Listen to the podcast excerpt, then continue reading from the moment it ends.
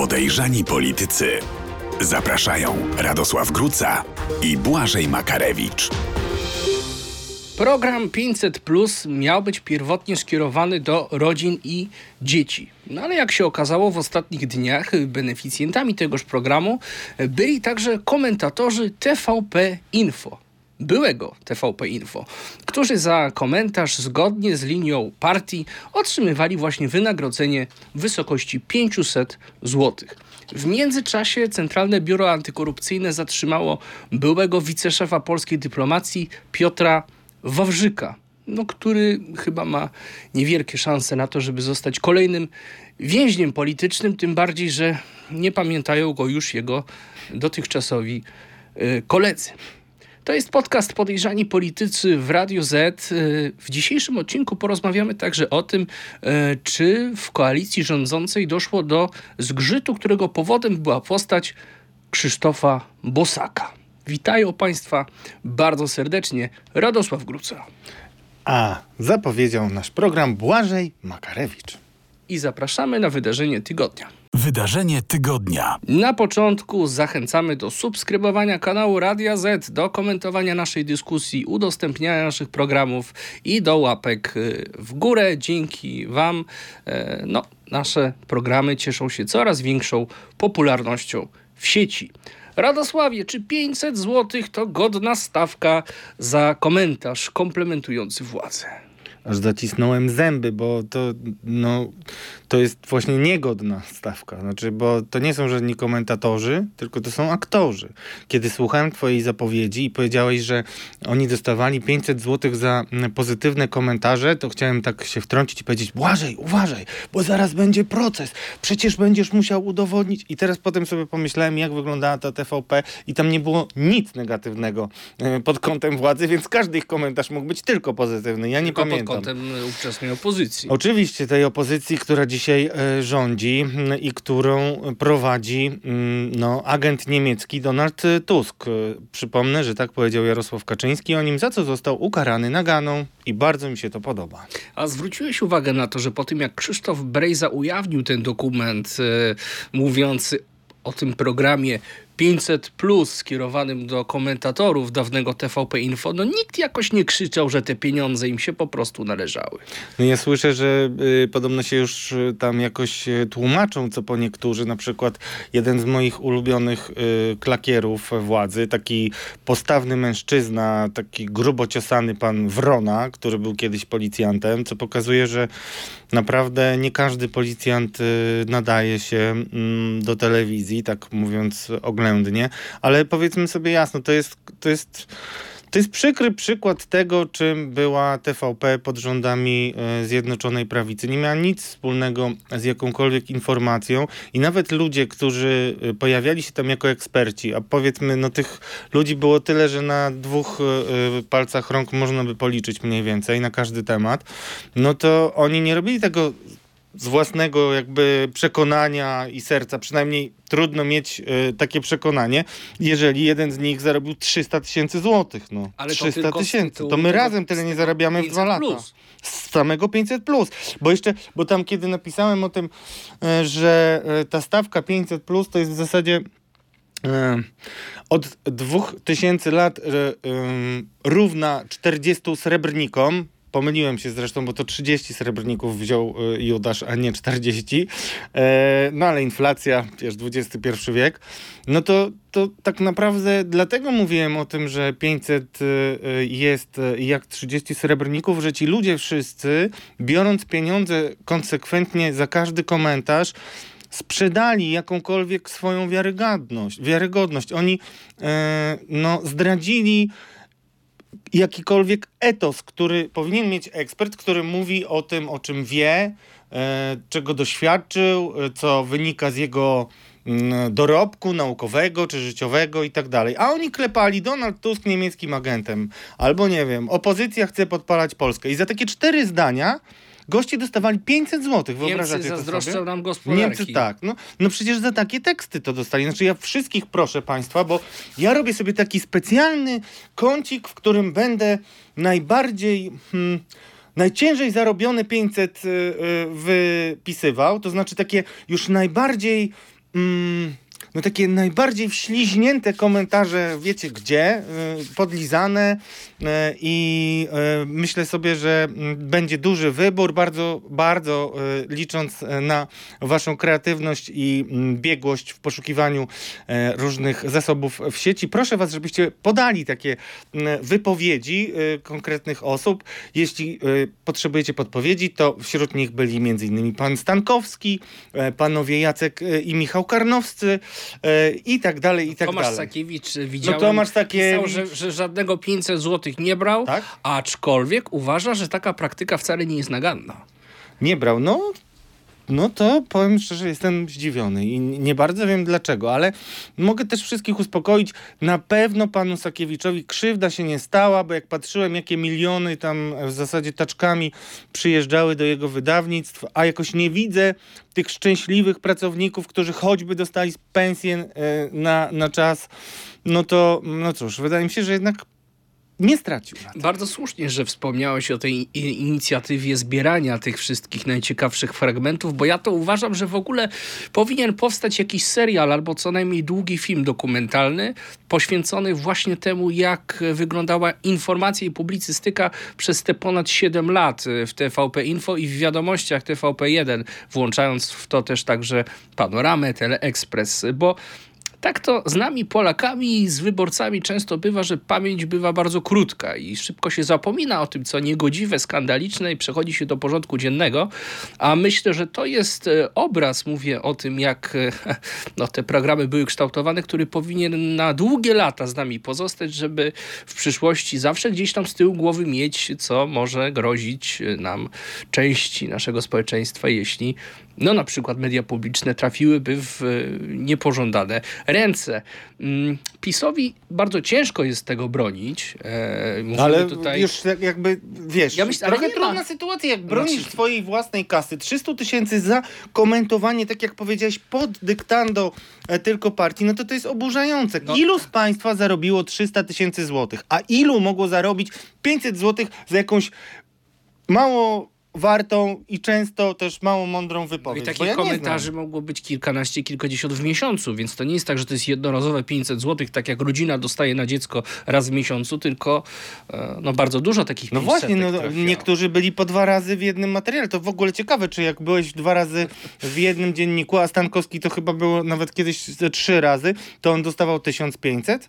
Słuchajcie, no to pracownicy seksualne i pracownicy seksualni bardzo biednie zarabiają przy takich właśnie osobach, Zresztą które aktorskie ym, i też takie, jednak takie no to się mówi, no robią łaskę, tak? Robią tak, łaskę. zresztą Miłosz Monasterski, szef agencji informacyjnej, nie wiem, ale chyba krąży taka informacja, że to taka działalność jednoosobowa. Mhm.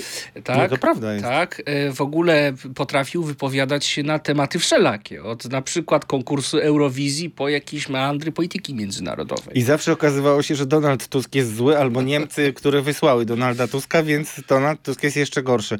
Znaczy, Miłosz Monasterski to jest niesamowita postać, on podobno był poetą, nie wiem, jakimś chyba nie najgorszym.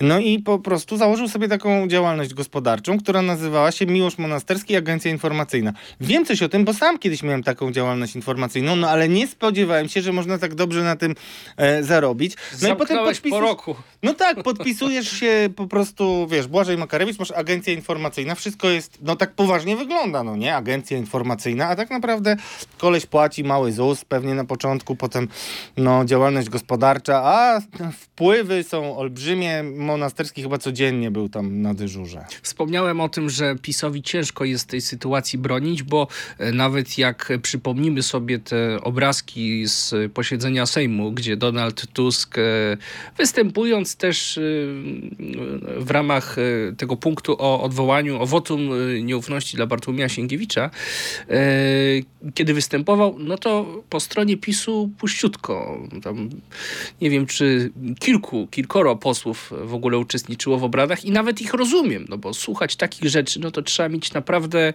potężną odporność i te mięśnie twarzy, tak, odrobienia głupich min od słuchania tej prawdy na swój temat, mogłoby być bardzo, bardzo mocno nadwyrężone.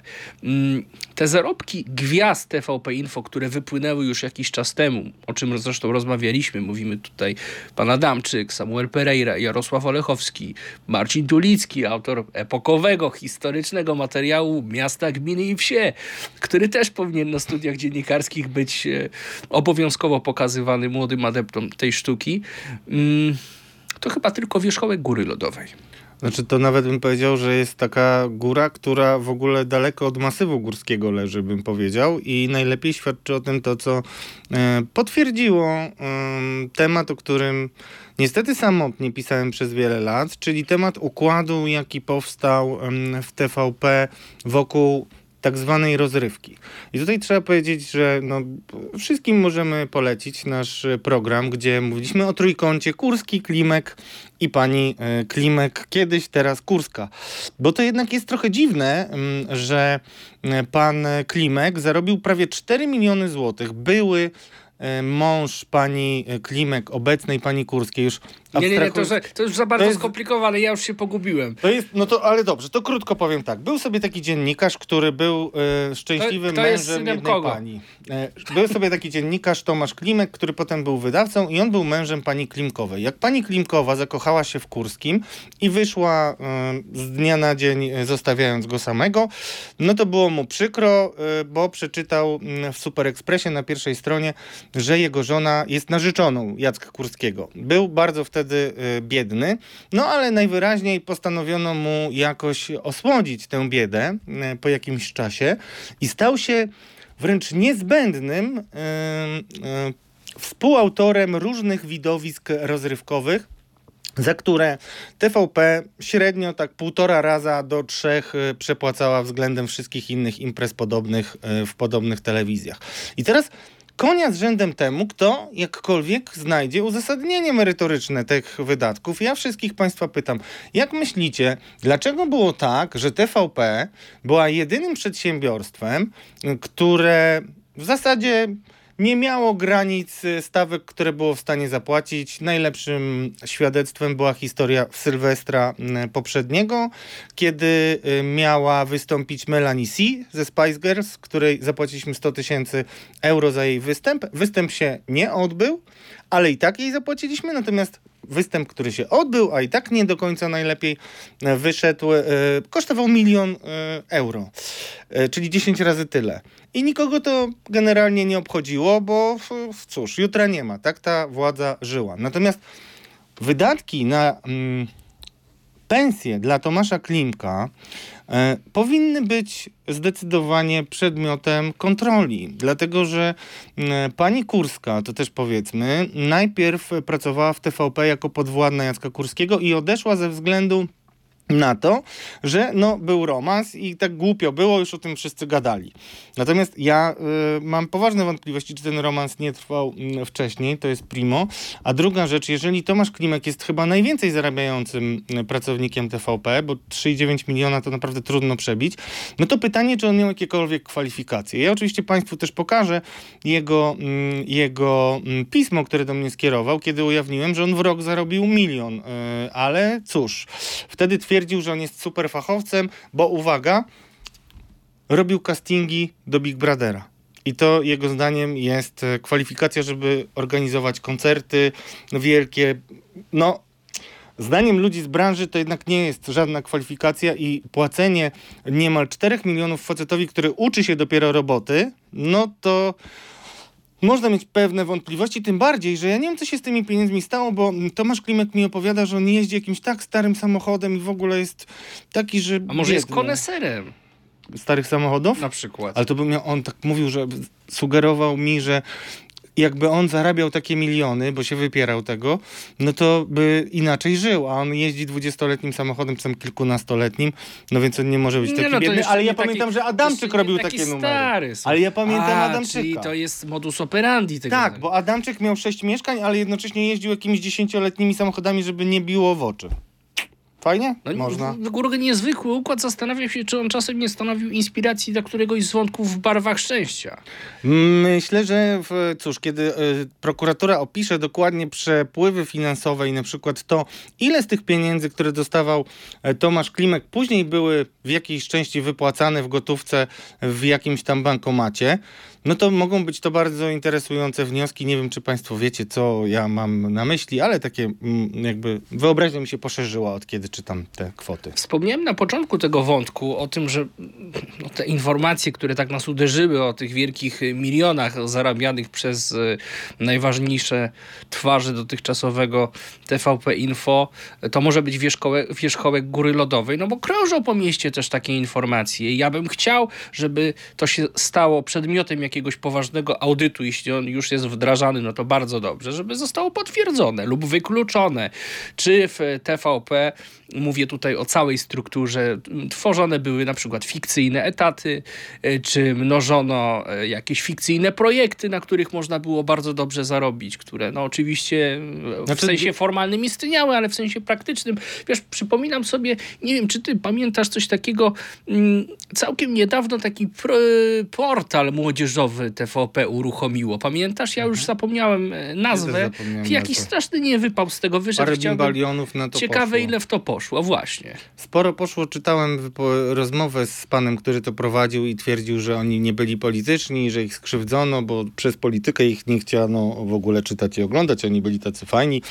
No to jest jedna z bardzo wielu wielkich inwestycji TVP, które nie wyszły. Na przykład e, jest też taka inwestycja, budowa dwóch e, budynków bodajże z firmą Dorako była podpisana umowa, potem to zatrzymał prezes Matyszkowicz. I drodzy Państwo, naprawdę powinniśmy się dowiedzieć, ile to nas kosztowało, dlatego że jak się podpisuje umowy, a te umowy podpisał Jacek Kurski mm, z firmą, e, no to potem są kary różne umowne i może się okazać, że w ogóle ta firma lepiej nawet na tym wyszła, że zerwano kontrakt, bo ma e, konkretną kwotę gwarantowaną od TVP i nie mogła niczego nawalić, nie mogła niczego zepsuć, ma gotowy cash. No i to są, e, to są duże inwestycje, e, które nie doszły do skutku, a koszty były bardzo poważne. I tak samo jeśli chodzi o te programy rozrywkowe, które były tak przepłacane, no to jak mówisz o fikcyjnych umowach, przede wszystkim problem jest taki, że pan Klimek pojawiał się przy bardzo wielu większych imprezach, mimo że Pojawiał się tam głównie dlatego, i to wiem przynajmniej od jednego świadka, który mi obiecał to zeznać w, w sądzie. Pan Klimek przychodzi i mówił, że on nie musi przychodzić do pracy, że on jest od Jacka i ma być generalnie tak, jak on chce, bo on jest od Jacka, tak? Jarosław Olechowski, były szef telewizyjnej agencji informacyjnej, no ten jeden z najlepiej zarabiających w całej strukturze, e, odnalazł się teraz w banku PKO no jeszcze będzie miał szansę przytulić odprawę, co jest już zupełnie y, niemoralne i mam nadzieję, że Jarosław Olechowski nigdy już nie będzie występował nigdzie w mediach, bo to jest po prostu zakała y, dziennikarstwa. I y, przypomnę, że też takie maile, o których on mówił, że były nieprawdziwe, a jednak wyglądają na bardzo prawdziwe, w których on mówił, że nowy szef, prezes Matyszkowicz ingeruje w jego program, a tak super szło i PiS miał bardzo wysokie notowania, no to to jest coś, po czym no żaden dziennikarz Y, no, nie powinien już jakby marzyć w ogóle jakiejkolwiek pracy, bo to jest tak jednoznaczne wpisywanie się w partyjną propagandę, że bardziej się nie da. I to jest zaprzeczenie no, wszystkim elementarnym zasadom naszego zawodu. Dlatego zachęcam ambitnych twórców, może na przykład y, młodych studentów dziennikarstwa do tego, żeby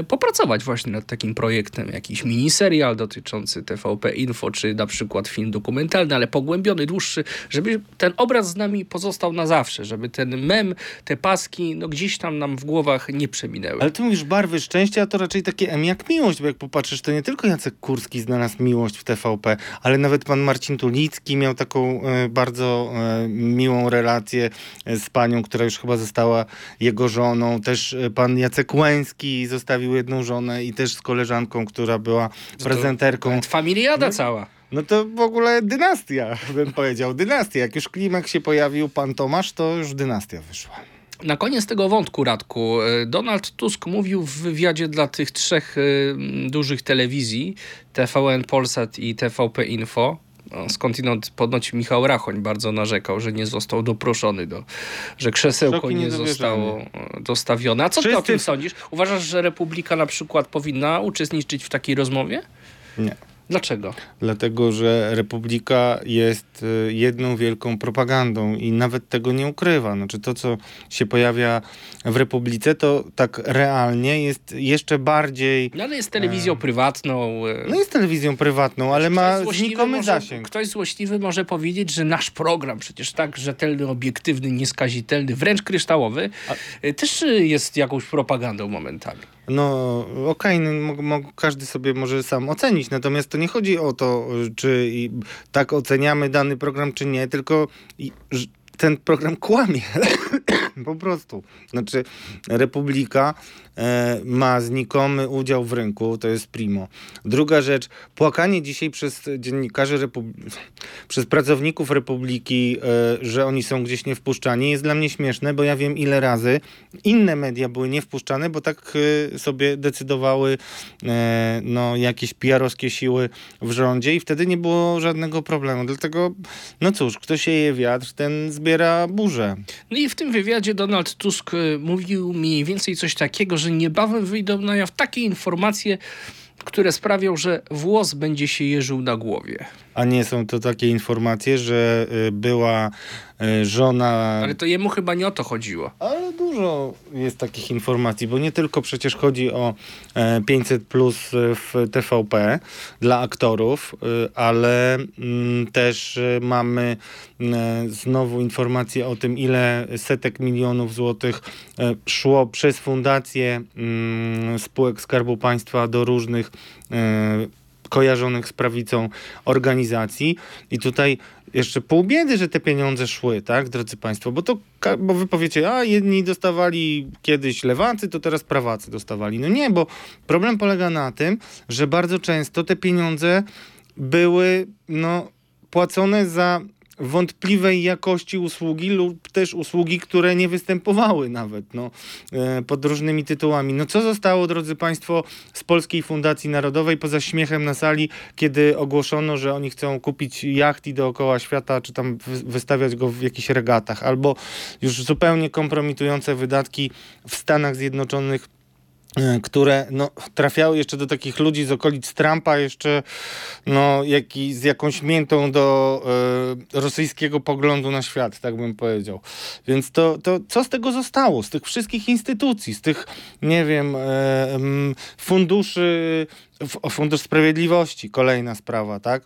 Który, no, 80% pieniędzy stamtąd szło e, bez żadnego uzasadnienia, kiedy na przykład e, Komisja do Spraw Pedofilii, prowadzona teraz przez Karolinę Budźko, jasno mówi i wystąpiła do Ministerstwa Sprawiedliwości, żeby pieniądze z Funduszu Sprawiedliwości szły między innymi na pomoc poszkodowanym przez przestępstwa seksualne, szczególnie poszkodowanym dzieciom.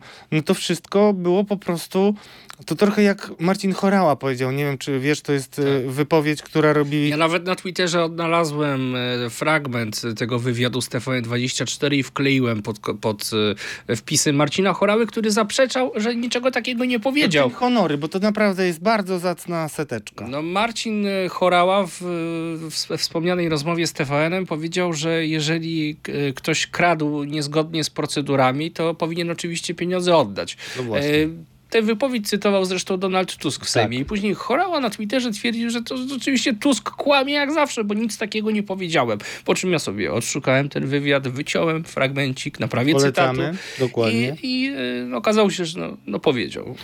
No Także do- co z tego zostało? Pamięć i tożsamość została. Ale to jest bardzo ważne i, i zwróćmy na to uwagę, bo o tym mówił Donald Tusk, a to jest naprawdę cytat, który idealnie opisuje to, co działo się za rządów PiS, szczególnie w drugiej kadencji. Znaczy ukaramy tych, którzy kradli niezgodnie z procedurami. Czyli, że sam Chorała, nie wiem, być może freudowska pomyłka, wiedział doskonale, że te, to wysysanie kasy za pośrednictwem Funduszu Sprawiedliwości, czy za pośrednictwem przepłacanych programów, opłacanych aktorów udających e, ekspertów i tak dalej, i tak to de facto jest wyprowadzanie pieniędzy, czyli kradzież. Ale ponieważ wcześniej PiS zlikwidował wszystkie bezpieczniki, reguły i tak no to dzisiaj, mimo że jeszcze 8 lat temu to by było ewidentnie przestępstwem, przekroczeniem uprawnień, y, norm i tak dalej. No dzisiaj takie są przepisy, że w zasadzie można było, tak? I tylko cóż, trzeba było zmienić władzę, żeby już nie można było. I o tym mówił Donald Tusk, że kradliście i zgodnie z procedurami, i niezgodnie z procedurami. Czy tak jest? Zobaczymy w najbliższych tygodniach i miesiącach, ale informacji, jak widzisz, jest w brud, żeby y, tłumaczyć ludziom, jak ten system wyglądał. No to o tym, kto i czy i jak kradł w Ministerstwie Spraw Zagranicznych i podległym mu instytucjach i czy to było zgodnie, czy niezgodnie z procedurami, porozmawiamy w drugiej części. Kontrowersja tygodnia. Zapraszamy. Kontrowersja tygodnia. Centralne Biuro Antykorupcyjne zatrzymało byłego wiceszefa MSZ Piotra Wawrzyka w związku z aferą wizową, no, której podobno nie było. No tak. To no, co było, a co nie było? Ale to zwracam uwagę, no czy, czy było, czy nie było. No w tym studiu udzielił nam wywiadu yy, Piotr Wawrzyk i odpowiadał na wiele trudnych pytań. Ja tylko przypomnę, to jest bardzo ważna przypominajka, że był to zdaje się ostatni wywiad Piotra Wawrzyka przed e, zatrzymaniem. E, wywiad, który jest cały czas dostępny na YouTube i mm, wkleimy link do tej rozmowy w opisie naszego programu. Tak, polecamy, tym bardziej, że niektórzy z Państwa zwracali uwagę, że no zobaczcie, to Wy mu wierzyliście, a teraz się okazuje i tak dalej. Mariusz Gierszewski na to odpowiadał, że skąd ta myśl, że my wierzyliśmy i słusznie e, się odcina od takiego stawienia sprawy, bo trzeba zawsze dać pole do e, przedstawienia swoich racji i to nie oznacza, że z tymi racjami się zgadzamy. Ale jeśli chodzi o to zatrzymanie, to ja mam kilka obserwacji, które w moim przekonaniu umykają uwadze mm, większości opinii publicznej, a warto je y, przytoczyć. I przede wszystkim zobaczmy, gdzie pojawiła się pierwsza informacja na ten temat. Pojawiła się w portalu tych dwóch aktorów, braci, bliźniaków, Jacka i Michała Karnowskiego w, potylic- w polityce. W e, e, no wiecie dlaczego, nie będziemy się już tu tłumaczyć. No jeżeli te informacje trafiają tam jako news, to można jednak podejrzewać, że w polityce nie pisałoby rzeczy, które byłyby nie na korzyść PiSu, tak? No to mamy jedną informację. Druga rzecz, teraz trwa spór między prokuratorem Dariuszem Barskim, który był prokuratorem krajowym, a w końcu mm, Adam Bodnar, minister sprawiedliwości i jego szef w prokuraturze, prokurator generalny, stwierdził, że on został powołany niezgodnie z przepisami, na podstawie przepisów, które nie e, obowiązywały. No i podziękował mu za współpracę. Stwierdził, cały czas pan jest e, w e, spoczynku, pozostaje pan, a powołuje na pełniącego obowiązki pana Bilewicza, prokuratora. I co? No i oczywiście jest grupa prokuratorów, która się buntuje przeciwko tej decyzji i póki co Dariusz Barski ma jeszcze wpływ na niektórych z tych e, prokuratorów, szczególnie, że to byli ludzie z e, kierownictwa prokurator regionalnych. I teraz nagle mamy lubelski zamiejscowy oddział prokuratury, który mm, nagle budzi się i w samym środku tego kryzysu i takiego przeciągania liny między Barskim a e, Adamem Bodnarem realnie, wychodzi i mówi, patrzcie, mamy pisowca, oczywiście mówię, jaki jest przekaz tego, jak to ludzie odbierają. Mamy pisowca, nie ma nikt taryfy ulgowej, dostaje zarzuty, tutaj nic nie było skręcane i tak dalej, i tak dalej. Dzieje się to wszystko w przededniu powołania komisji wizowej. Niektórzy uważają, że samo to zatrzymanie spowoduje, że Piotr Wawrzyk będzie bardzo ostrożnie opowiadał o różnych rzeczach. Mm, których mógł być świadkiem i które... Y, Piotr Wawrzyk może teraz chyba odmówić składania wyjaśnień w związku z tak toczącym się postępowaniem prokuratorskim. Tak niektórzy mówią i kto wie, będzie to na pewno spór e, prawny, ale jest to możliwe. Natomiast to, co się wydarzyło z Piotrem Wawrzykiem, to jest działanie tamtej prokuratury, tamtej ziobrowej prokuratury. To nie jest coś, co się dzieje jakby już po zmianach. I to trzeba powiedzieć. Czyli tamta prokuratura decyduje, żeby teraz go zatrzymać, wrzuca informacje do swojego portalu, e, no i wydaje taki komunikat, który dla nieznających e, specyfiki rządów PiSu i prawa, to może wyglądać bardzo poważnie, bo ludzie mówią, grozi mu nawet 10 lat więzienia. Ale jak patrzymy na to, jakie postawiono mu zarzuty, to postawiono mu zarzut urzędniczy tak zwany z artykułu, który ja nazywam stalinowskim. Kojarzysz 231 kodeksu karnego, artykuł, który mówi o przekroczeniu uprawnień lub e, niedopełnieniu obowiązków. Dlaczego to jest stalinowski Ostatni raz to powtarzam. Dlaczego to jest stalinowski zapis? Bo zawsze możesz znaleźć niedopełnienie obowiązków i przekroczenie uprawnień. Zawsze. Nie musisz się specjalnie starać. Tam y, jest zarzut wobec Wawrzyka 231 paragraf 2, czyli to jest przekroczenie uprawnień w celu osiągnięcia korzyści korzyści, nie korzyści materialnych, tylko jakiejkolwiek korzyści. Na tej samej zasadzie na przykład próbowano e, Stefana Niesiołowskiego skazać za e, jakieś tam załatwianie spraw, e, a korzyścią były prostytutki, które rzekomo miano mu podstawiać. Został uniewinniony, nie ma tematu ale warto e, zrozumieć, co tutaj się wydarzyło. Czyli jeżeli po tylu miesiącach śledztwa prokuratura wychodzi i stawia tylko taki zarzut, to ja mam poważne wątpliwości, czy ona odrobiła lekcję, bo taki zarzut można było postawić już po pierwszych e, publikacjach Wawrzykowi. Drugim zarzutem, który mu postawiono, e, to jest udostępnienie informacji o osobie nieupoważnionej. No to wybacz, jak na wielką aferę wizową, handel wizami na masową skalę, wpuszczaniu tutaj nie wiadomo kogo i tak dalej, to jednak słaby ma urobek dzisiaj prokuratura, tym bardziej, że nawet nie udało jej się zgromadzić tak mocnych mocnych dowodów na jakąkolwiek kryminalną działalność Wawrzyka, żeby osadzić go w areszcie, tak? On wyszedł normalnie za poręczeniem majątkowym i może spokojnie odpowiadać. Wydał oświadczenie, że nie składał zeznań, ale ja, ja się nawet nie dziwię, bo przed taką prokuraturą, która e, moich byłych kolegów reprezentuje, mówię o myśleniu Piotra Wawrzyka, jak on może myśleć, no to ja też bym chyba nie chciał przed tą prokuraturą składać zeznań, szczególnie, że on mówi, że jest ofiarą tutaj kozłem ofiarnym. Tak, ale jak się patrzy na te wszystkie aspekty tej sprawy, no to trudno jest nie wpaść pewien mętlik y, myślowy, e, no bo mówisz tak, to prokuratura Ziobrowa, czyli ta jeszcze stara pisowska, tak. nagle już w momencie, kiedy jest nowy rząd ukonstytuowany, stawia zarzuty swojemu człowiekowi. No i teraz no, przeciętna osoba zadaje sobie pytanie, no ale po co? No i ja się pytam, czy e, można to jakoś łączyć? Nie chcę tworzyć oczywiście teorii spiskowych, ale myślę, że takie pytania, no tym bardziej w zawodzie dziennikarskim są jak najbardziej uzasadnione. E, czy jest tu jakiś plan, który można połączyć z e, e, powołaniem Komisji Śledczej do spraw afery wizowej? Nie możemy niczego wykluczyć, oczywiście. Ja też jakby ręczyć mogę głównie za moje dzieci, a nie za jakieś obce osoby, ale no, znając też to, co powiedział Piotr Wawrzyk tutaj, tak? gdzie powiedział o próbie samobójczej, ale też o wielu innych aspektach, no to wiadomo, że to nie jest człowiek, który jest, ma taką stabilną psychiczną konstrukcję i nie da się złamać, nie da sobie niczego narzucić i tak dalej. Widać, że to strasznie przeżywa. E, I no cóż, e, ja nie widzę ciągle jakichś specjalnych dowodów poza takimi przeciekami, które w niektórych mediach Krótko mówiąc, pojawiały. wierzysz w to, co mówi Piotr Wawrzyk, w to, co powiedział tobie i Mariuszowi tutaj w tym studiu?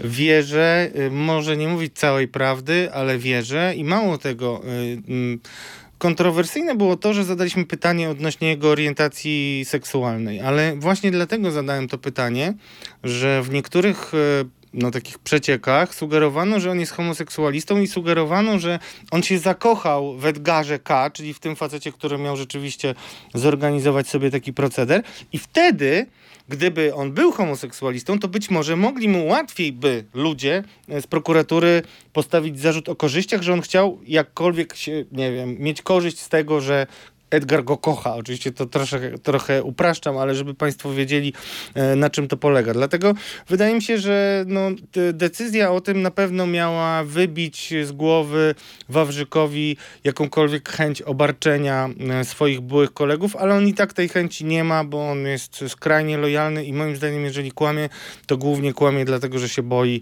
e, swoich byłych przełożonych i myśli sobie, że no nie może ich zdradzić. No tak, bo Wawrzyki trzeba na to też zwrócić uwagę, że po wybuchu całej tej afery, no, która też prze, przetoczyła się przez media, e, I po tym, jak wrócił do, do udzielania komentarzy, on nie zmienił swojej narracji. On dalej twardo stoi po stronie PiSu. Tak, i to jest moim zdaniem jego błąd, i to jest coś, co jest y, paradoksalnie jego aktywem, bo też pamiętajmy, że szczególnie w kolejnych latach na pewno często będzie używany tak zwany artykuł 60 kodeksu karnego, czyli 60 jest taki w ogóle już nawet w, w młodzieżowym slangu. E, e, Oraz w muzyce hip-hopowej. Tak, e, 60 no to są ludzie, którzy idą na współpracę z, organ- z wymiarem sprawiedliwości, zamian, w zamian za co mogą liczyć na nadzwyczajne złagodzenie kary, ewentualnie nawet odstąpienie od kary. No i takich ludzi na pewno będzie bardzo dużo w najbliższych latach, bo tych przestępstw było bardzo dużo, wątpliwości bardzo dużo i wielu ludzi będzie się chciało uratować. Jeżeli e, Piotr Wawrzyk jest zatrzymywany i to jeszcze przez CBA i to już po zmianie władzy, no to jest to taki sygnał, że nawet przez starych, przez starych, no ale jednak to jest wymiar naszej sprawiedliwości polskiej, że tak powiem, no to on może mm, sobie wtedy myśleć, to zaraz, to ja nawet nie mogę liczyć na tamtą nową władzę, niby oni rządzą, a tutaj przychodzą ludzie i co, i ja na nikogo nie mogę tak naprawdę liczyć. I myślę sobie, że to przede wszystkim temu ma służyć, bo wybaczcie Państwo, ale jeżeli uważacie, że takie zarzuty yy, są dowodem na to, że była afera wizowa i tak dalej, to moim zdaniem się mylicie. Ja nie mówię, że Piotr Wawrzyk jest niewinny, ale mówię i mogę być nawet ostatnim człowiekiem w polskich mediach, który y, to będzie mówił, ale ja uważam, że y, to, co mówi y, Wawrzyk jest wiarygodne, co, uwaga, wcale nie znaczy, że nie było afery wizowej. No to skoro nie było jej przy Wawrzyku, to gdzie była? No właśnie, gdzie była? Drodzy Państwo, za bezpieczeństwo Polski odpowiadają służby i służby mają obowiązek nadzorować te e, komórki konsularne, które odpowiadały za wizy. Tego nie było. Czyli, że znowu kamyczek do ogródka Mariusza Kamińskiego kolejny leci e, i e, jestem przekonany, że no, tych e, liczba wiz była zbyt duża, żeby to było bez wiedzy pryncypała Wawrzyka, czyli ministra Rała. To jest pierwsza rzecz. A druga rzecz to wiem o tym doskonale, bo też Mariusz Gierszewski o tym kiedyś tutaj opowiadał, że bardzo duży. Mm, kąsek mm, y, widzieli w takim pośrednictwie, ściąganiu ludzi do pracy różni y, bliscy PiSowi przedsiębiorcy i biznesmeni oraz szkoły. Była taka jedna bliska szkoła PiSowi, ale było takich więcej. Y, I one podobno no, dobrze zarabiały na tym, że organizowały specjalne zajęcia czy tam kursy dla ludzi, którzy przyjeżdżali na wizytę, mm, które mogli wykorzystywać do edukacji, a naprawdę pracowali. I wiem też, że Jarosław Gowin, kiedy był e, szefem Ministerstwa e, Szkolnictwa Wyższego i Nauki, analizował tę sprawę i na chwilę ją ukrócił ale ponieważ takie było ciśnienie, żeby jednak kontynuować ten e, no, sposób na organizację e, pracowników, e, że potem trzeba było się z tego wycofać. Więc Gowin spróbował, ale nie zrobił tego skutecznie. Mówię o tym dlatego, że jeśli komisja będzie się chciała tym zająć, to myślę, że Komisja do Spraw Afery Wizowej powinna zbadać też ten element, czyli szkoły, które załatwiały wizy dla pracowników, mówiąc, że to studenci. No dobrze. Pojawia się w mediach informacja o tym, że CBA zatrzymało Piotra Wawrzyka. Dziennikarze w Sejmie, no bo akurat trwają obrady Sejmu w tym czasie, pytają Jarosława Kaczyńskiego na korytarzu, e, co o tym sądzi. Kaczyński odpowiada, ale ja nie wiem, kto to jest. Nie wiem, kto to jest. No Błaszczak to... zresztą mniej więcej powiedział to samo. Jak to teraz czytać? Że to jest, no to jest żenada po prostu. Znaczy Jarosław Kaczyński to, to jeszcze gorzej dla niego wypada, no bo on jest przecież liderem, głową, mózgiem, demiurgiem Zjednoczonej Prawicy i on nie wie z kim występował na TikToku, no to słabo to o nim świadczy. To już naprawdę taka daleko posunięta by była skleroza albo coś jeszcze. Yy, oczywiście kpię z tego, to jest, to jest żenujące, ale to też, wiesz co, to ma piorunujące, yy, robi wrażenie na ludziach z PiSu, bo jeżeli ludzie z PiSu, którzy robili różne łajdactwa na polecenie swoich zwierzchników i tak dalej, widzą, że nawet taki Wawrzyk, który e, bohatersko występował na TikToku razem z prezesem i pokazał go światu, nie może liczyć na jakąkolwiek ochronę, no to co oni będą myśleli? Gwarantuję ci, że ludzie, że którzy... Wyparty został ze świadomości to bardzo szybko. Znaczy dla mnie to jest... A to jest bardzo ciekawe, o czym mówisz w kontekście chociażby afery Pegasusowej i tych informacji, które krążyły po, po mieście już jakiś czas temu, że e, no tam e, nie tylko te osoby, o których wiemy, były, mogły być mogły być e, podsłuchiwane i śledzone, ale także sprawa mogła tyczyć obozu Zjednoczonej Prawicy. Oczywiście, że tak. Znaczy ja wiem na pewno o e, ludziach e, z m, mm, bardzo m, mm, wysokiego szczebla PiSu, którzy byli podsłuchiwani w ramach śledztw e, dotyczących zupełnie innych spraw. I mam tutaj bardzo konkretną osobę e, na myśli. I myślę, ale te osoby nie weryfikowały swoich telefonów w Kanadzie? Nie wiem tego, przynajmniej do tej pory. Nie wiem, czy o, te, te osoby o tym wiedzą. Jedno to obiecuję zapytać w międzyczasie i, i do następnego programu jeszcze mm, się z Państwem tutaj powiedzieć, co myśli ta osoba, czy wie, czy nie wie, ale było dużo tego typu historii i generalnie prawica na siebie sama zbierała kompromaty. Robili sobie uczestniczyli w różnych niecnych rzeczach i sami nawzajem siebie nagrywali, żeby mieć na siebie haki. Niektóre z takich nagrań mogą wypłynąć. No tak, a szczególnie y, też dotyczyło to polityków e, porozumienia Jarosława Gowina w tym momencie, kiedy chwiała się koalicja. E, przypominam słynną sprawę, y, chyba nawet opisaną przez Mariusza Gierszewskiego o tym, jak jeden z polityków partii Gowina był szantażowany y, ujawnieniem informacji o jego autentycznej orientacji seksualnej homoseksualnej, musisz powiedzieć, no bo wiadomo, że w samym PiSie to tylko są heterycy, prawda? Więc jeżeli ktoś miał orientację, która by mogła go skompromitować, to byłaby to orientacja homoseksualna. E, nie chcę o tym na razie rozmawiać, ale to, to, to jest tylko jeden z wielu przykładów. Myślę, że bardzo wiele osób się może samych y, domyśleć, ale w ogóle problem um, orientacji seksualnej w Zjednoczonej Prawicy był nie, no bardzo, ale, nie, był bardzo ale był bardzo wygodnym elementem szantażu i to jest dość istotne. Jeżeli państwo myślicie, że w PiSie są sami heterycy, to gratuluję. Ja mam powody, żeby wątpić. No dobrze, to o kolejnych wątpliwościach, może już innej natury, e, porozmawiamy sobie w ostatniej części naszego programu. Stan gry, zapraszamy. Stan gry. Krzysztof Bosak z Konfederacji pozostanie wicemarszałkiem Sejmu. Wniosek lewicy w tej sprawie przepadł. No i pytanie, czy dobrze się stało i co to nam mówi o y, sytuacji, o kondycji, atmosferze w koalicji rządzącej? Być może nic to nam nie mówi. Myślę, że o samej koalicji niestety wiele nam nie mówi. To znaczy, możemy też wytłumaczyć, dlaczego na przykład Trzecia Droga, czy no, konkretnie PSL był przeciwko temu, żeby go odwoływać. No i to trzeba uznać a Platforma się wstrzymała, Platforma zresztą z pełną świadomością, jaki będzie to miało skutek. Oczywiście, no ale to też jakby no, kukułcze jajo czy gorący kartofel wylądował w ławach opozycji obecnej, czyli PiSu. Ale o tym za chwilę. Natomiast no, PSL y, kiedyś w poprzedniej kadencji miał dużo pretensji do PiSu i do kierownictwa Sejmu, że nie powołano ich marszałka, wicemarszałka, mimo że mieli swój klub parlamentarny. E, no i dzisiaj po prostu nie chcieli być hipokrytami i uważali, że no, Konfederacja jako klub parlamentarny ma prawo do tego, żeby mieć marszałka, no i trzeba cenić takie gesty w polityce na pewno. Natomiast konsekwencje tego, yy, postawienia tego tematu dla PiSu, no to drodzy Państwo, no to po prostu jest jakaś totalna katastrofa.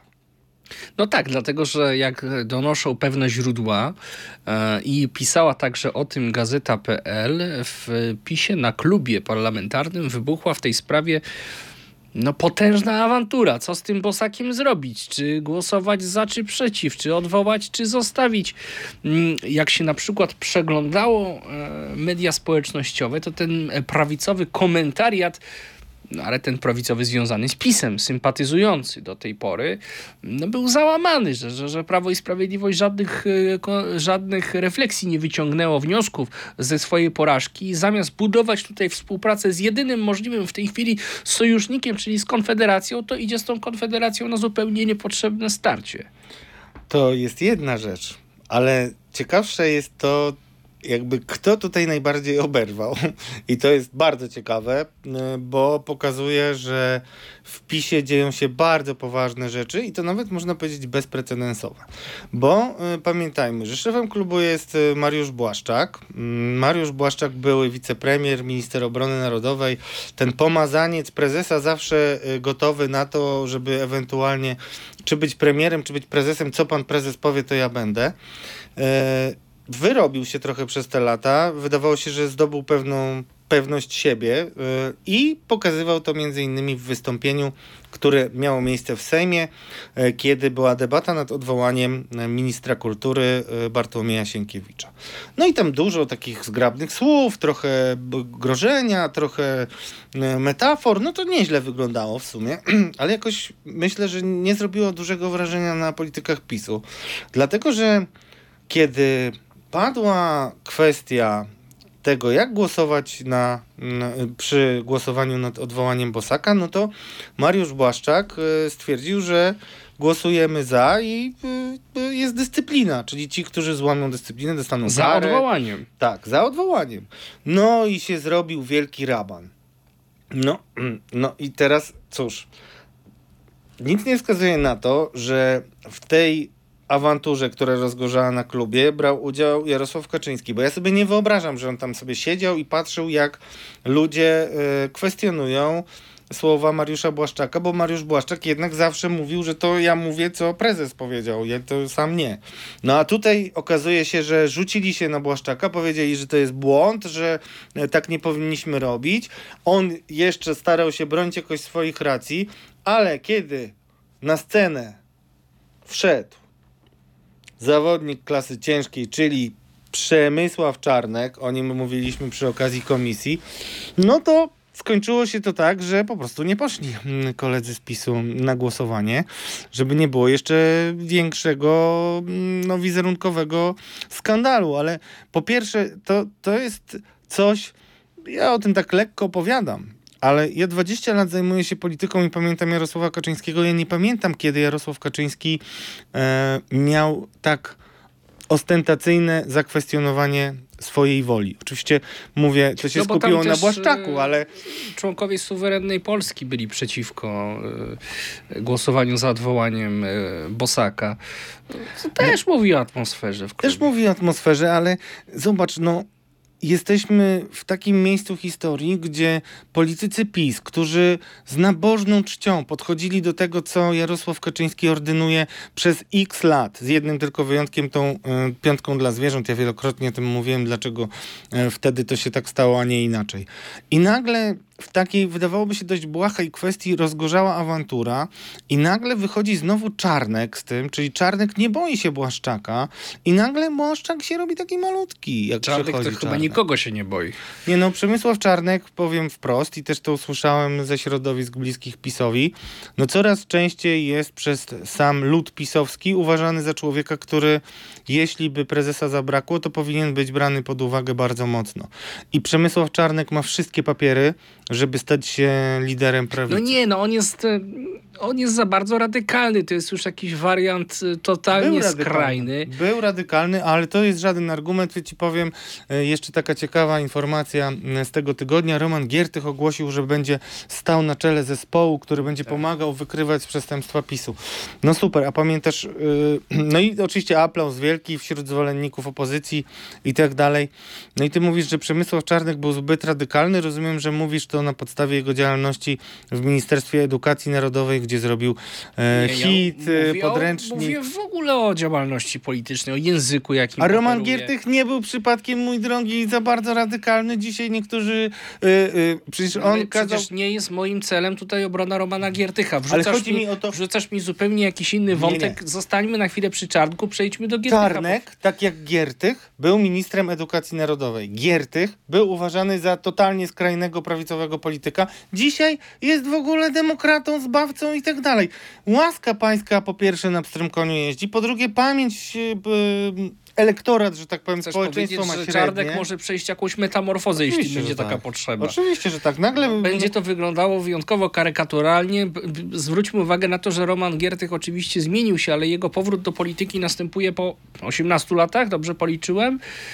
No 16, tak. No. Szesna- no 16. Tak. No ale, no tak, no, no więcej lat minęło, ale chcę powiedzieć tak. Po pierwsze, on nie musi się zmieniać, żeby kupić sobie serca ludu pisowskiego, tak? Wręcz przeciwnie. Ale Oni tak, go ale będą lud tak pisowski po pierwsze z każdym rokiem będzie coraz mniejszym ludem, bo tak no, działa Beseloza. biologia, a po drugie, no żeby wygrywać wybory, no trzeba otwierać się też na inne elektoraty i bardziej wyborców centrowych. Ja sobie nie wyobrażam Przemysława Czarnka tutaj w tej roli, tym bardziej w tym kontekście, jeśli rozmawiamy o Andrzeju Dudzie, który za półtora roku, półtora roku podkreślam, bo mm, e, Tak, nasz szanowny Dziękujemy, komentariat zwracał na to Czytamy, uwagę, tak, a ja super. też wyciągam wnioski Tak, i uczę się, ja się się cały podoba. czas uczę. Tak. E, Jak już jesteśmy przy Będziesz prezydencie, prezydentem w następnej kadencji no może. zobaczymy.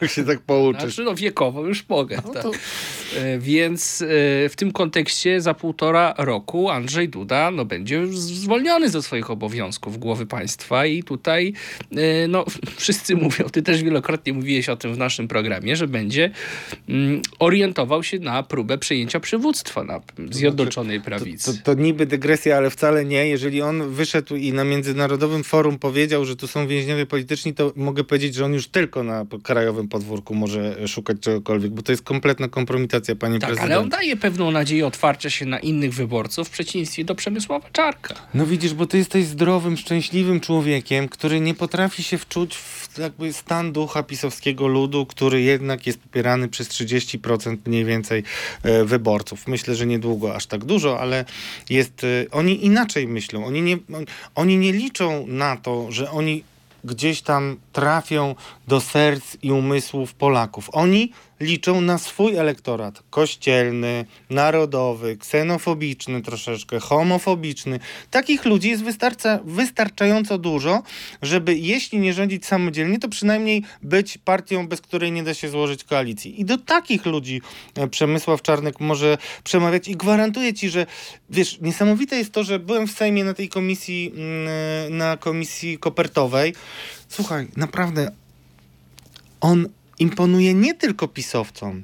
Ci ludzie z opozycji, którzy obserwują pracę komisji, wszyscy mówią, popatrz, co on robi. To jest zawodnik wagi ciężkiej. To nie jest y, coś, co ja wymyśliłem jako pojęcie, tylko tak go widzą.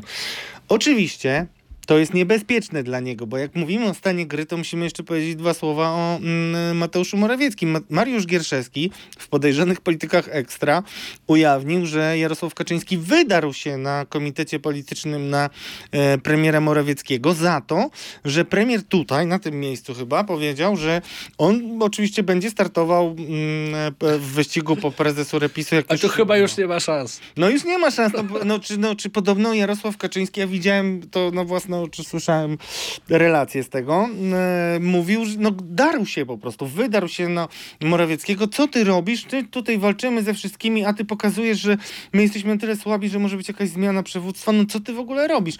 I jeszcze jedna rzecz, e, z kolei inni zwolennicy Morawieckiego sugerowali mi, że to nie jest tak, że on tutaj się wykopyrtnął, czyli nie ugryzł się w język wystarczająco szybko, tylko to był jego plan, bo on wie, że skoro jest teraz prezes na niego zły i nie pozwoli mu być następnym prezesem, to go wyśle e, do wyborów prezydenckich jako kandydata. I to taki jego był makiaweliczny plan. No przypuszczam, że wątpię, ale no widać wyraźnie, że tak, Upadł Błaszczak jako, jako następca. Morawiecki ma duże problemy. No i pytanie, who's next? Kto tak? Czarnek, cały czas bierzemy pod uwagę Andrzeja Dudę. E, Wszystko na to wskazuje. Przede wszystkim to, jak on się zachowuje w tych e, okolicznościach e, związanych ze zmianą rządu i z tymi e, różnymi kontrowersjami, czy z TVP, czy ze sprawą Wąsika i Kamińskiego, do której za chwilę nawiążę. No prezydent no, gra tak, jakby grał pod elektorat Prawa i Sprawiedliwości, choć nie musi tego robić, bo kończy się jego druga kadencja. Błażej, Boże, tak patrzę w te twoje oczy i tak sobie myślę, Boże, taki prezydent następny by nam się przydał, rozsądny, a nie ale opowiadający jakieś derdy małe i tak nauczyć. Nie, no tak, no, ewidentnie zgłasza akces, no dużo się jeszcze może wydarzyć. Widać Jest też... jeszcze Beata Szydło. Jest ale Beata Szydło jakoś tak. Słabiutko Nie, ostatnio. ale zaraz, zaraz. Beata Szydło właśnie w ostatnich dniach jest bardzo aktywna. Ona mówi dużo rzeczy, moim zdaniem, mało, mm, mało przemyślanych, jak na przykład e, Zacisnąć zęby i głosować na A PiS? to przed wyborami, ale, ale, ale niedawno y, ona y, odniosła się do jakiegoś komentarza, że ktoś kogoś tam zrugał. Ko ktoś kogoś zrugał, czy ją zrugał, jakiś polityk i y, poddawała pod wątpliwość znajomość języka polskiego, bo wynikało z tego, że ona nie słyszała o takim słowie nikt. Oj, Zrugać. oj. no Ale jest bardzo aktywna. Czyli nie uczy się cały czas pani premier W Szydło. więc- przeciwieństwie do pana prezydenta. No. Ale to jest ciekawe i też widzę bardzo wyraźnie, że jest taki nowy y, zaciąg pierwszej linii y, pisowskiej. Zwraca moją uwagę bardzo Waldemar Buda. Y, O nim się powiedziało kiedyś tam jeszcze w zeszłym roku, że on mógł być kandydatem na prezydenta. Ja coraz częściej go widuję i w telewizji, i w różnych wypowiedziach. Był też tutaj naszym gościem, bardzo ostro mówił. E, Wydaje mi się, a nawet wiem, że swego czasu korzystał z rad e, Adama Bielana, który kiedyś bardzo sensownie e, doradzał w różnych kampaniach. E, I też zobaczyłem sobie zdjęcia Waldemara Budy. Każdy niech co zrobi z Państwa, jak wyglądał jeszcze e, m, m, dawno temu, kiedy startował na prezydenta Łodzi. No, taki był to gołowąc, taki trochę nie wiadomo jaki, a teraz to wiesz, Alvaro, piękny wąsik. No, ale to chyba nie zasługa. Adama Bielana. Nie wiem. jakichś innych e, Nie pi- wiem PR-owców. Tak, ale wiem zwracasz uwagę tutaj na ciekawy wątek e, sprawy, bo w ogóle po tej zmianie mm, 15 października widać, że w Prawie i Sprawiedliwości wyodrębniła się taka grupa młodych wirków. Co prawda już może nie, nie młodych PSL-owo, ale no, tych młodszych polityków, e, która mm, bardzo mocno pretenduje albo jest wskazywana przez kogoś do tego, żeby wychodzić do pierwszego szeregu na to pierwsze zderzenie. Co jest na przykład Paweł Jabłoński, Tak, były wiceszef przykład. MSZ-u, Marcin Przydacz, e, na którego zwróciłeś uwagę, czy właśnie wspomniany Waldemar Buda. Znaczy Paweł Jabłoński w ogóle miał być e, takim wymarzonym ministrem spraw zagranicznych Mateusza Morawieckiego, więc on z tej ekipy jest. Teraz Janusz Cieszyński, który ma wejść do e, komisji Pegasusowskiej. No bardzo dużo jest e, no, ludzi, którzy wiążą swoją przyszłość z polityką i uważają, no oni tego nie powiedzą wprost, ale gwarantuję państwu, że między sobą tak mówią, uważają, że to już jest czas, żeby starzy dali im pałeczkę i oni dalej pociągną prawicę. E, mówiłem wiele razy, że Zbigniew Ziobro i jego ludzie e, to są ci, do których przyszłość należy, bo to są najmłodsi i najbardziej jakby osadzeni w rzeczywistości, współczesności politycy prawicy. No i widać wyraźnie, że no cóż, przyroda nie, nie znosi próżni. Jeżeli jest taka grupa w Solidarnej Polsce, to powoli zaczyna taka grupa wyrastać w ramach PiSu. To, zwiastuje niestety kolejne tarcia, niestety dla nich, y, ale być może na koniec dnia zaraz mamy kolejne wybory. Przypomnę, premier Donald Tusk ogłosił, że y, na początku kwietnia będą wybory samorządowe. To będzie bardzo ważny sprawdzian dla polityków i też y, polecam wszystkim nasze materiały, które będziemy publikować o rozmaitych takich lokalnych społecznościach. Zaczniemy od y, Białogardu, ma- gdzie Mariana, Szra- Marianna Schreiber szykuje się do kolejnych walk MMA, ale też y, wiele innych y, miejsc będziemy pokazywać, szczególnie jeśli chodzi o kuriozalność, bo tam też polityka e, centralna ma duży wpływ na rozmaite rozstrzygnięcia. Potem dzięki temu masz miejsca, gdzie możesz przechować polityków. Jacek Sasin, który był wicepremierem i ministrem skarbu ministrem aktywów państwowych, jeszcze niedawno musiał w jakichś wodociągach lądować, jak skończył być e, u prezydenta.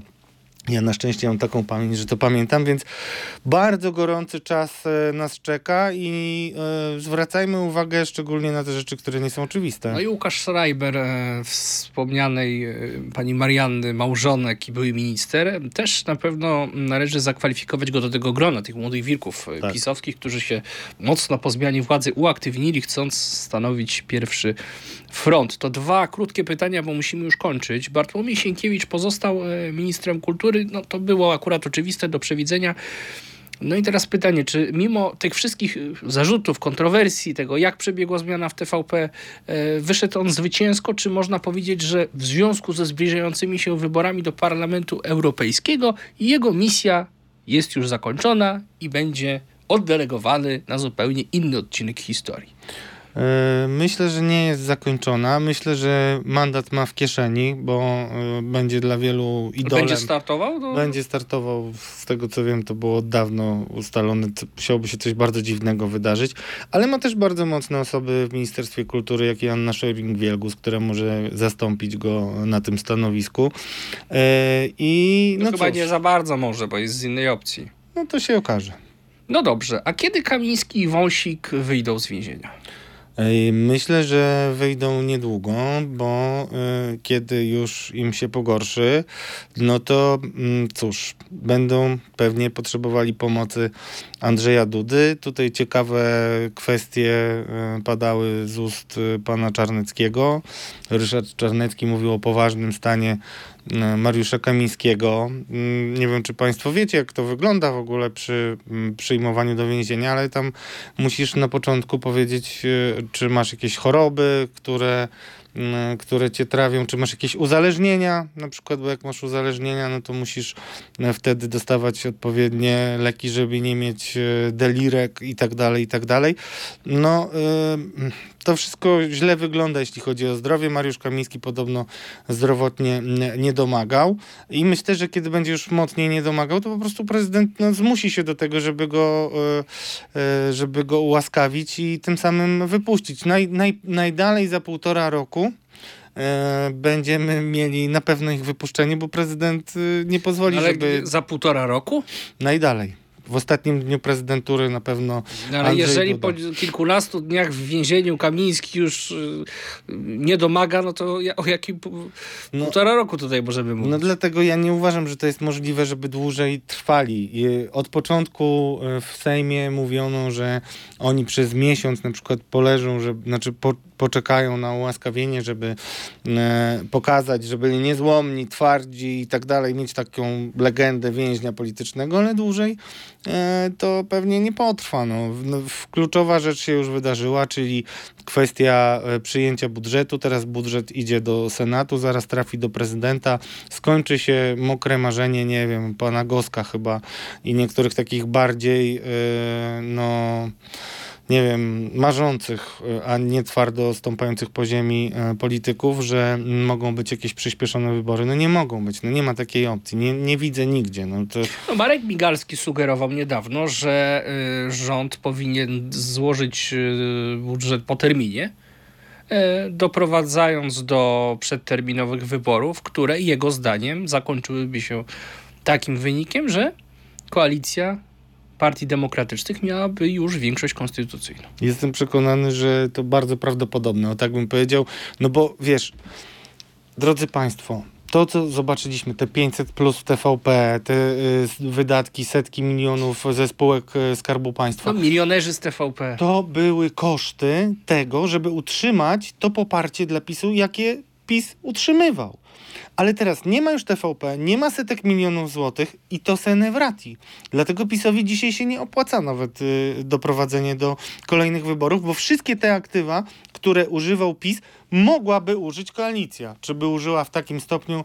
No mam nadzieję, że już będziemy wszyscy jako dziennikarze i obywatele pilnować, żeby władza, żadna władza nigdy się tak nie rozpasała jak PiS. Ale tak czy inaczej, ci nie mają, a ci mogą mieć. Więc e, całe, e, no ten taki handicap, który miała opozycja, czyli no, nierówny start. No PiS zawsze był do przodu, tak? Miał wszystkie atuty w swoim ręku, a i tak przerżną wybory, bo młodzi chcieli czekać do drugiej w nocy w komisji, byle tylko oddać głos i podziękować im za rządzenie. I taka jest niestety prawda, drodzy politycy i zwolennicy PiSu. Jeśli tego nie zrozumiecie, to nigdy już nie dojdziecie do władzy. To bardzo dziękuję za nasz dzisiejszy program. To był podcast Podejrzani Politycy w Radiu Z. Byli z wami Radosław Gruca.